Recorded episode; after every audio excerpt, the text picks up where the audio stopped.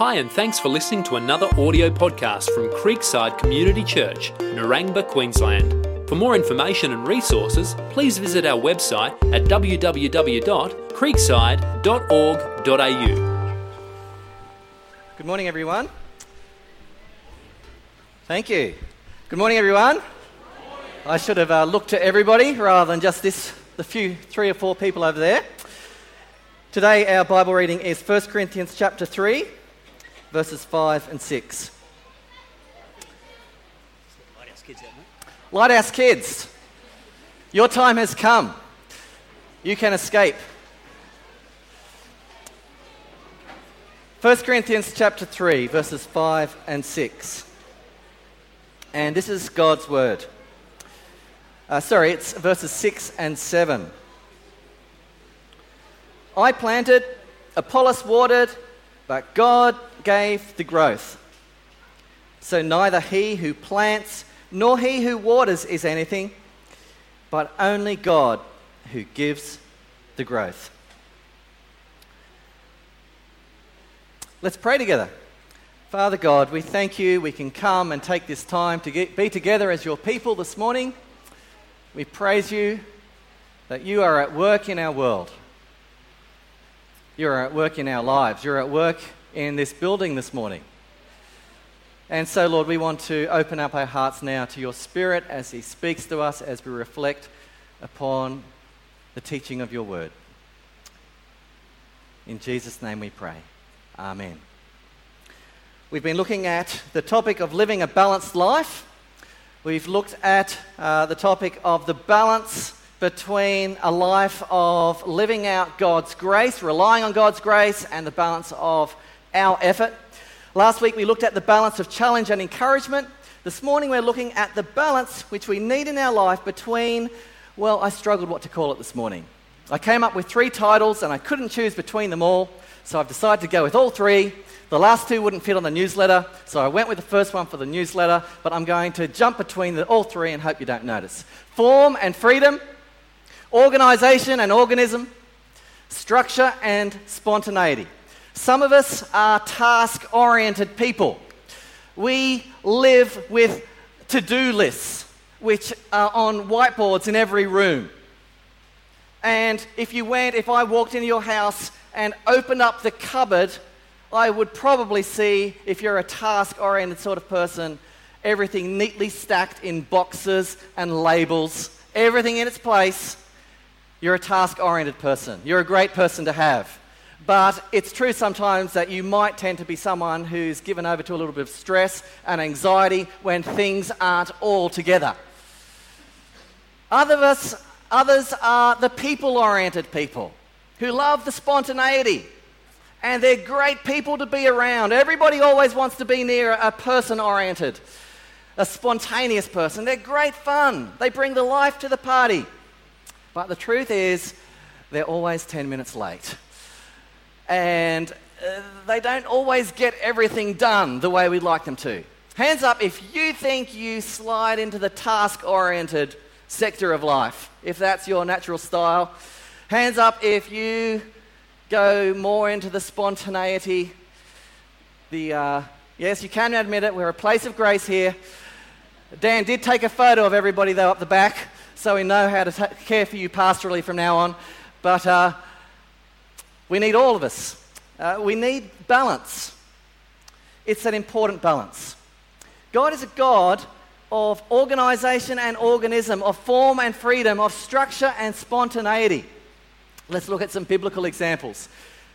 Uh, Genesis chapter 1 starts with God showing himself to be a God of order and structure. He creates the world in six days. Genesis 1, verse 2 starts off by saying the initial earth was without form, it was, uh, it was without shape, and it was empty, it was void. And so the first three days, God sorts out the first problem it's without shape, it's without form, and He brings shape. The second three days, God fills what He created on the first three days, and He brings filling to the shape which He created. And the, day one corresponds to day four, day two to day five, day three to day six. God's got a plan and a program which He is following. But day six, uh, uh, day seven, of course, we all know what God did. He dropped everything And he said, I'm doing nothing today. It's a day of rest. And I'm just going to sit back and enjoy what I've just done the last six days.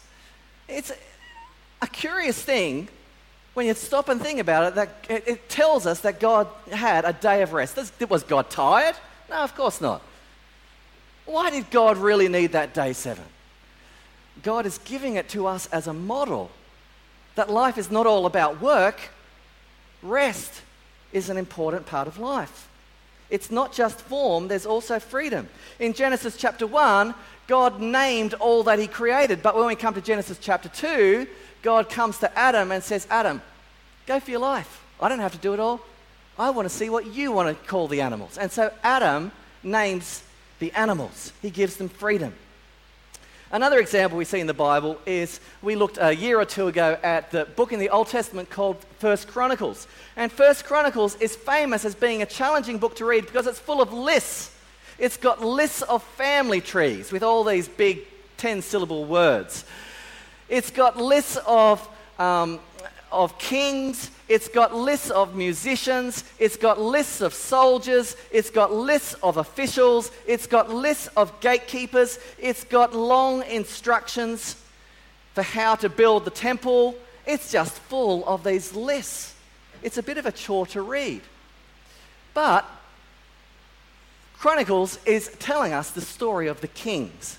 And there's two, there's a few types of leadership in the Old Testament. One type of leadership is kingly leadership. And kings love organizing things. The book of Chronicles is a book of organization. It's how these kings got their kingdom in order. And so it goes through in incredible detail with all the lists, all the organization, all the planning which was required to make God's kingdom glorious. The key verse, I would say, is 2 Chronicles 27, verse 6 Jotham became mighty, He's, he was one of the kings, because he ordered his ways before the Lord. He pulled his life together, and all of those kings, what they did was they pulled their kingdom together. And they said, We've got to get rid of the sin. We've got to repair God's temple. We've got to raise money. We've got to organize God's people. That's what they did. But there's another type of leader in the Old Testament, and it's totally different. A prophet. You couldn't get someone who's more spontaneous than prophets. You don't get the family trees of prophets. With kings, you could tell who's going to be the next king. It's all mapped out. There's a rule, there's an order, there's a logic. But prophets, very often, God just plucked a prophet out of nowhere. And so there's no family trees often given for prophets, they just appeared. And you couldn't tell what a prophet would come out with next. There was no logical plan. They would turn up unannounced, they would rudely interrupt what was going on and bring a powerful word from God for the moment. And often, quite frankly, they looked like total weirdos. The sorts of things they did. You just could not predict what a prophet would say or what a prophet would do or what a prophet would look like next. And God would throw in miraculous uh, uh, uh, works which everyone would say, wow, God has turned up. Very different type of leader. You need both. You need structure, you need spontaneity of the prophet. One more example from the Bible.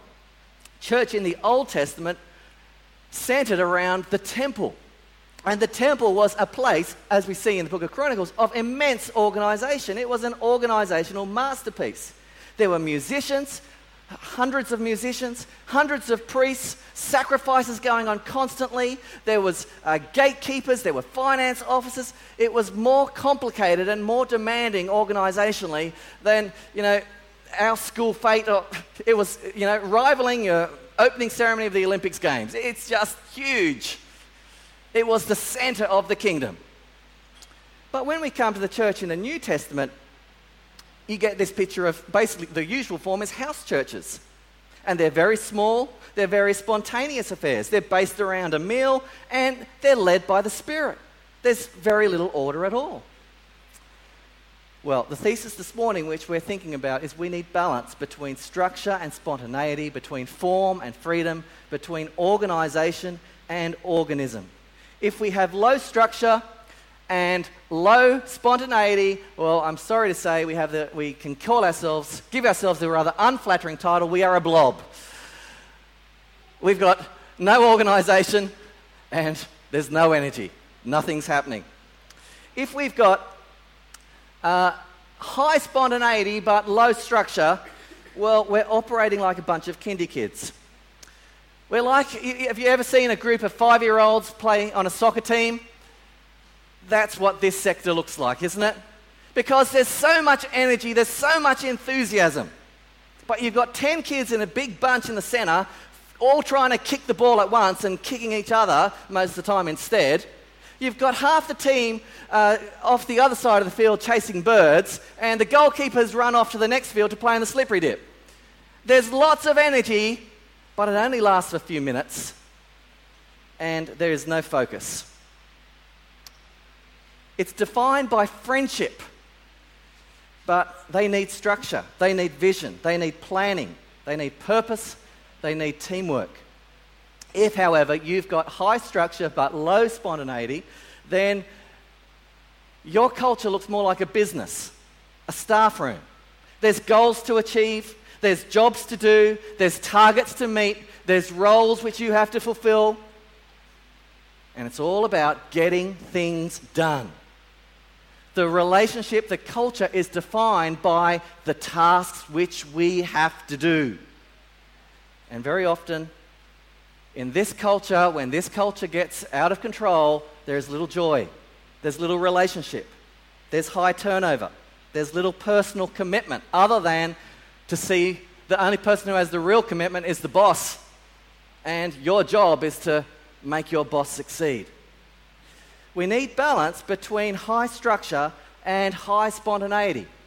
And when we've got that culture, we're operating more like a family. Because when you think of your family, your family has huge amounts of structure. You have meals each day. You have someone's got to provide an income to allow that family to, to survive. There's chores which have to be done. There's a daily schedule. There's a weekly schedule. You need a structure to make life work. But the beauty of families, of course, is that there's also spontaneity. It's a family. There's life being revealed. And there's love within that place. You're serving together. You have fun together. You go on holidays together. And the culture is defined not by the jobs which you have to do, not we are the Wilsons, so we mow our lawns on every third Saturday. And no, the culture is this is who we are. And you're part of the family, and so this is how we live together as family. Let me suggest three principles thinking about organism versus organization and how we apply that to our life as a church together. Firstly, we need to always remember that organism is more important than organization. The goal which God has given us is to grow the organism, not just the organization. And I would say this in theory, organization is optional. many have in mind that the goal of a healthy church, uh, maybe we wouldn't say this, but this is what we think. If you picture what does a healthy church look like, many people might have in their mind, well, a healthy church, a church that is really successful, is something which is just enormously, incredibly busy with so many different alternative ministries and, uh, and, and activities. There's a ministry for the homeless. There's a ministry for youth. There's a, there's a missions uh, ministry. There's a ministry which has uh, having political influence. There's a ministry for drug addicts. There's a ministry for street kids. All of those are good activities. They're all needs. But I would say this that uh, formal ministries in the ideal world are optional, they're not necessary. We don't need to have all of those sorts of ministries to be a healthy church. I say that by the example, look at Jesus. Jesus just lived his life. He didn't have a ministry for prostitutes on Wednesday evening, a ministry for the children on Saturday morning. Uh, he didn't have a, a, leprosy outreach on Friday afternoons. He didn't have to get out his diary and say, Oh, I need to put more time into lepers. That, that. All that Jesus did just flowed out of who he was. It just flowed naturally out of who he was. He didn't need to make space in his diary for it. And I would say this theoretically, we wouldn't, we wouldn't even need to organize small groups in the ideal world. we wouldn't need to organize Bible studies for different nights of the week because in the ideal world, do you know what would happen? We would just say, Oh, I love my brothers and sisters, and I'm going to go and have a meal with them this week. And as we're spending time together, what will naturally come out of me is I was reading Ephesians chapter 3 this morning. I didn't have a clue what that was on about. And my marriage is in need of some help at the moment, and it just naturally comes out of who I am. The true test of our Christianity is how spontaneous is your Christianity? Does it come naturally out, out of you? It's not just whether you know how to explain the gospel, it's whether it naturally comes out of you in conversation. If it just naturally comes out of you, then it's coming from your heart. However, of course, we need structure because we're weak and our hearts need training. Our temptation is that we become addicted to organization and we can view that as success because it's a lot of activity going on. But the danger which we need to watch out for is that we become unbalanced and actually there's little kingdom growth going on. There's a great book called The Trellis and the Vine. It's written by two uh, Anglicans down in Sydney. And the thesis of this book is essentially what I'm saying this morning. You've got the trellis and you've got the vine. And our goal is to grow the vine, not to build the trellis. The trellis exists for the vine. The vine is the growth of the people of God. That is what we're interested in, and we build the trellis, the programs, the structure, the organization so that the vine will grow. The vine does not exist for the sake of the trellis. The trellis exists for the sake of the vine. What they do in this book uh, they, they, it's, it's subtitle, The Mind Shift That Changes Everything. And they give a number of mind shifts. We need to shift from running programs. Of course, we may need to run programs. Or of course, we may need to do all of these things. But the emphasis needs to be on the second half from running programs to building people, from running events to training people, from using people, from using people to growing people, from filling gaps to training new workers, from solving problems to helping people make progress, from clinging to ordained ministry to developing team leadership, from engaging in management to engaging in ministry. Growing the organism is the first priority. And the organization must always be used to serve that end. But secondly, obviously, we need organization, we need structure to train our growth. We need more than just spontaneity for growth. We need a trellis because our hearts are because our spiritual muscles are weak and our hearts are often cold. And you know, friends, the things which we value, we will organize for. We will structure our lives around the things which we prioritize and value. Most of us, when we become adults, we've learned to brush our teeth each day. And it might be a nuisance. We think it's a nuisance when we're children, maybe. But by the time we're adults, we brush our teeth and we don't even think about it. Why? Because we value money and we don't prioritize lots of visits to the dentist. We organize our life because it reflects our priorities. We organize our life to make sure our children go to school because an education for children is important. We organize our life uh, to get to work on time. Because if we're consistently late to work, our jobs may be in danger. And that is a priority for us. We will organize the things in our life which are important to us. So the obvious question is how well are we organizing? Are we structuring? Are we putting the trellis in place for us to grow as Christians? The challenges I put before you this morning is that we need to look at the structure for our Christian growth. And this is something which you've probably heard from me a number of times, but I think we need to look creatively at the structure we create for our growth as disciples of Jesus. Because often the structure which we, we create, it only is something like this attend church, uh, maybe attend a small group, and give a certain amount of your money in the bag as it comes around. Maybe be involved in a ministry. Let me put this to you attendance and even involvement is not the only structure you need to grow. There's all kinds of different structures which are more awkward for us because attending church actually is quite an easy thing. Christian growth will often require things which will require, uh, which will challenge you in different ways. Last week was a good example. How, the two prongs for your Christian growth will be challenge and encouragement. The problem is, as we talked about last week, challenging people and encouraging people are awkward. It's awkward to confess sins. Uh, I talked about confessing sins, how that is such a powerful means of growth. But I am 100% sure, correct me if I'm wrong, nobody walked out to morning tea uh, last week and started confessing sins with someone. It just doesn't happen very easily, spontaneously. You'll need to structure it. Correcting people doesn't come easily, it's, it's awkward. We'll need to structure it.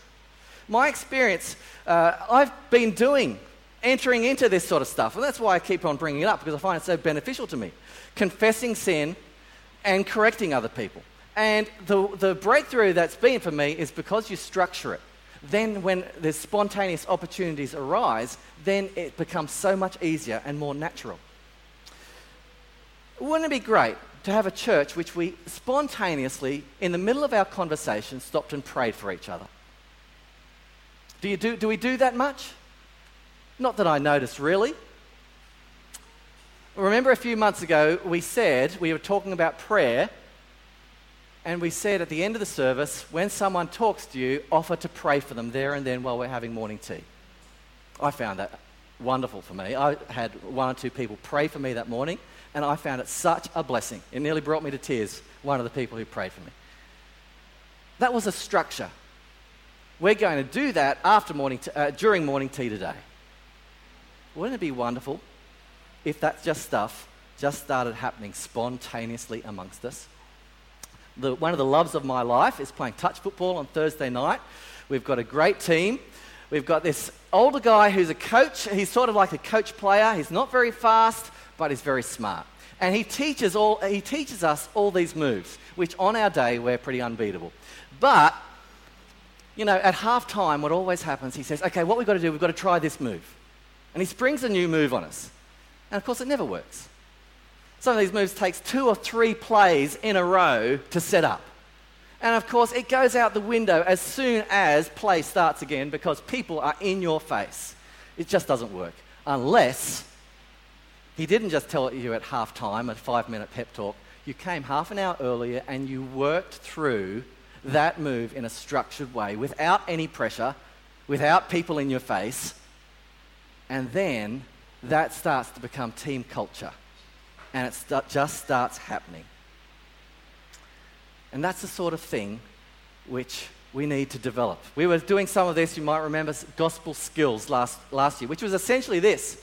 Some of the small groups were saying, okay, let's, this week we're going to practice appreciating each other. And it might sound corny, but we want to develop a culture where it becomes natural for us to practice appreciating one another in daily life. We want to develop a culture where it's natural for us to ask each other for help. We want to be natural for us where we start to confess our struggles with each other in daily life. Can I say I was really encouraged this week, and it struck me how powerful it was to see uh, three examples of spontaneous Christianity. One example, we had people over for dinner, and they noticed, they must have noticed that our lawns were a bit overgrown and Ruth must have mentioned that uh, our lawnmower had broken down. And out of the blue, I won't say who it was, a woman in our congregation turned up in the middle of the day, blazing hot sun, unloaded her, her lawnmower, and mowed our lawns. Just turned up and did it. I said, wow, that looks like Jesus. You know what? Something like that speaks so much more powerfully than just the organized which we say uh, we're going to organise a, a, a lawn mowing to help so and so on such and such a day. It's powerful. Another example uh, was a family our, connected to our church with four kids who spontaneously said, it was about 6.30, and they said, we're going to drive half an hour with our kids in the car to go and deliver a meal to another family. Spontaneously, they, they could have well said, We're going We've got to go home and put our kids to bed. But they did that spontaneously. And then, of course, the, this person I will name because I just think she, she's marvelous. The way that Carly, I'm sure if everybody put their hand up in our church who had received a prayer request from Carly, that probably three quarters of us would do that. And you know what? That's what people do who believe that prayer works. In real life, they spontaneously say, Let's pray about this right now. That's, that shows reality. That's, that's the heart coming through. It's not an organized thing, it's a spontaneous thing. But for that sort of culture to develop, we need to structure it and organize it. We need to put training wheels on. Final point I'll make this morning is this growth comes organically, not organizationally. Although organization and structure is vital for growth, in my observation, real growth so often just happens organically. It happens not as a result of this thing which we did and this plan which we follow. We follow the plan and we do the organized thing. And in my experience, so often, the way that growth actually happens, God responds in a different way altogether. And we said, wow, look at what God just did. God's designed our physical bodies, I believe, so that it's when we're, our, when we're asleep that our bodies produce growth hormone. And growth hormone builds up our muscles, it heals our wounds, it increases our height. It's not as a result of us eating uh, and running around and exercising that cr- creates the growth hormone. It's actually when we're asleep. And isn't that the way it works in our spiritual life as well? That we're growing, not when we're aware of it, it happens secretly, mysteriously. It's not an immediate reaction to all the activities we're involved in. Listen to John Piper. We're like farmers. They plow the field and plant the seed and cut away weeds and scare away crows, but they do not make the crop grow. God does. He sends rain and sunshine and brings to maturity the hidden life of the seed. Our job is to do what, our, what God is asking us to do to structure our life well, to organize our church well, to do everything to the best of our ability, to prioritize our spiritual growth, and to put in place what needs to happen for our church, for our family, for our individual life. And God will surprise you in His way, in His time, in letting His seed, His work, come to bear fruit. Paul says, I planted, Apollos watered, but God gave the growth. It's God who gives the growth. Let's pray together. Father, we thank you. You're a great God. You do your work. You bring life from death. You bring beauty from ugliness. You bring righteousness from sinfulness by the transforming work of Christ. We thank you that Christ has died for us, Christ has risen, and now He's sent His Holy Spirit into our life to create new life. Father, would you help us to listen to you and to do it, what it is that you're asking us to do, to structure our life, to organize our life, to organize our church, to put in place the structures which you're calling us to do as good stewards. And Lord, we look forward and wait and rejoice in the growth of your kingdom amongst us, which you will produce. We thank you for this, Father. In Jesus' name we pray. Amen.